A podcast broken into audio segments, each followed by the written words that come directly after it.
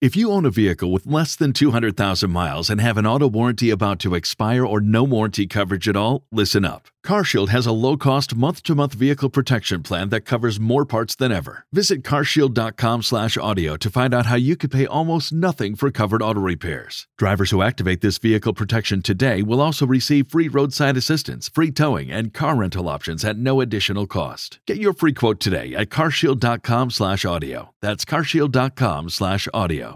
Well, two weather systems to deal with this week, which actually been dry for quite some time now. So it's been a while since we've had to talk about an active weather pattern. It's still a little bit up in the air as to exactly how strong these systems will be and how much rain we get. But it's been about four to five weeks for many neighborhoods since we've had significant rainfall. So it's not at all bad. It's just that the timing, of course, coming on the holiday week, you know, we, we would rather have it, I guess, cut and dry. Today is nice and cool, though. Temperatures will jump into the upper 60s after the cold start this morning. Inland areas are down into the 30s, but plenty of sunshine and really a very pretty autumn day. Then storm system number one rolls across the area tomorrow. Uh, it'll bring up some moisture from the Gulf of Mexico and the Caribbean, developing some showers mainly in the afternoon and evening. So I think we're okay for the morning commute tomorrow, but the afternoon and evening commute, beware of the potential for some rain. And then the big travel day, Wednesday, really doesn't look too bad. We're in between storm systems. One's headed off to the north and east that brings the rain tomorrow, moving away. The other one will be developing over the Gulf of Mexico, so it looks okay. There'll be quite a bit of cloud cover around, but not a whole lot of rain, at least within at least a six to 10 hour drive or so of Jacksonville.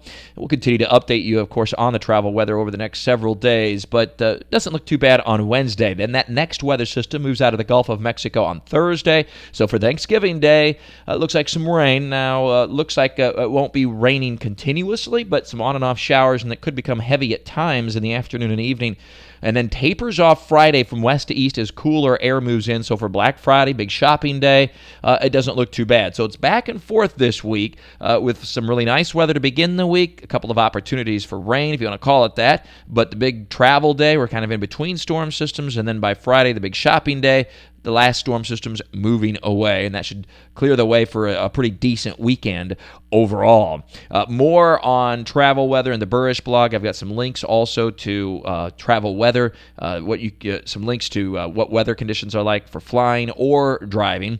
It's at uh, WOKV.com and ActionNewsJax.com. And in the tropics, we have 10 days left of the hurricane season, and there are no areas of, of real concern. There's a disturbance over the far eastern Caribbean, but it looks like that'll move on off to the north and east with little chance to develop. So that should be uh, no problem at all this week as far as the tropics go. More there as well at uh, WOKV.com and ActionNewsJax.com at Talking the Tropics with Mike. Have a great day with the weather all the time. I'm Chief Meteorologist Mike Buresh from the CBS 47 and Fox 30 Action News Jax First Alert Weather Center for News 1045 WOKV.